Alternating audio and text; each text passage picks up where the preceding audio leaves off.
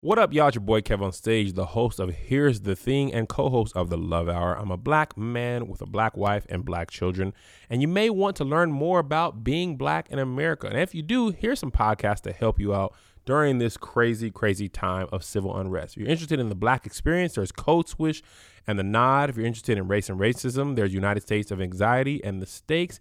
If you're interested in activism, you got Come Through with Rebecca Carroll and Afro Punk Solution Sessions.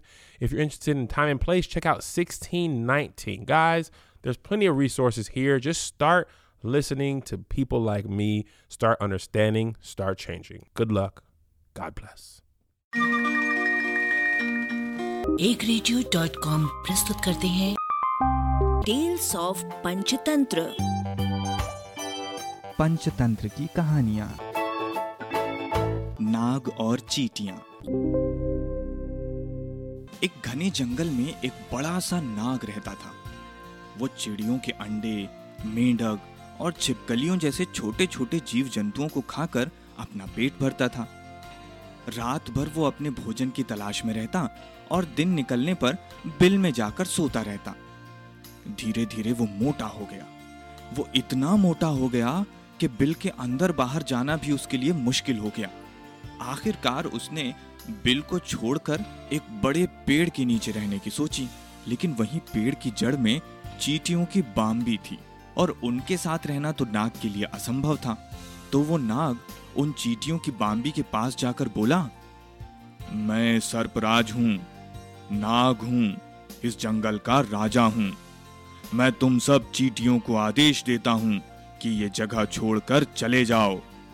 अब वहाँ और भी जानवर थे जो उस भयानक सांप को देखकर डर गए और अपनी जान बचाने के लिए इधर उधर भागने लगे। लेकिन चीटियों पर नाग की इस धमकी का कोई असर नहीं हुआ। उन्होंने कोई ध्यान भी नहीं दिया। वो पहले की तरह अपने कामकाज में जुटी रही। अब नाग ने ये देखा तो उसके क्रोध की सीमा ना रही। वो गुस्से में भरकर बाम्बी के पास जा पहुँचा। ये देख हज़ारों चीटियाँ बाम्बी के बाहर निकल आईं और नाग से लिपट कर उसे काटने लगी। उनके डंकों से परेशान नाग बिलबिलाने लगा। उसकी पीड़ा असहनीय हो चली थी और शरीर पर घाव बनने लगे थे। नाग ने चीटियों को हटाने की बहुत कोशिश की, लेकिन असफल रहा। और कुछ ही देर में उसने तड़प तड़प कर वहीं जान दे दी, और चीटियों को अपना घर नहीं छोड़ना पड़ा। इस कहानी से हमें शिक्षा मिलती है कि बुद्धि से कार्य करने पर शक्तिशाली शत्रु को भी ध्वस्त किया जा सकता है। एक radio.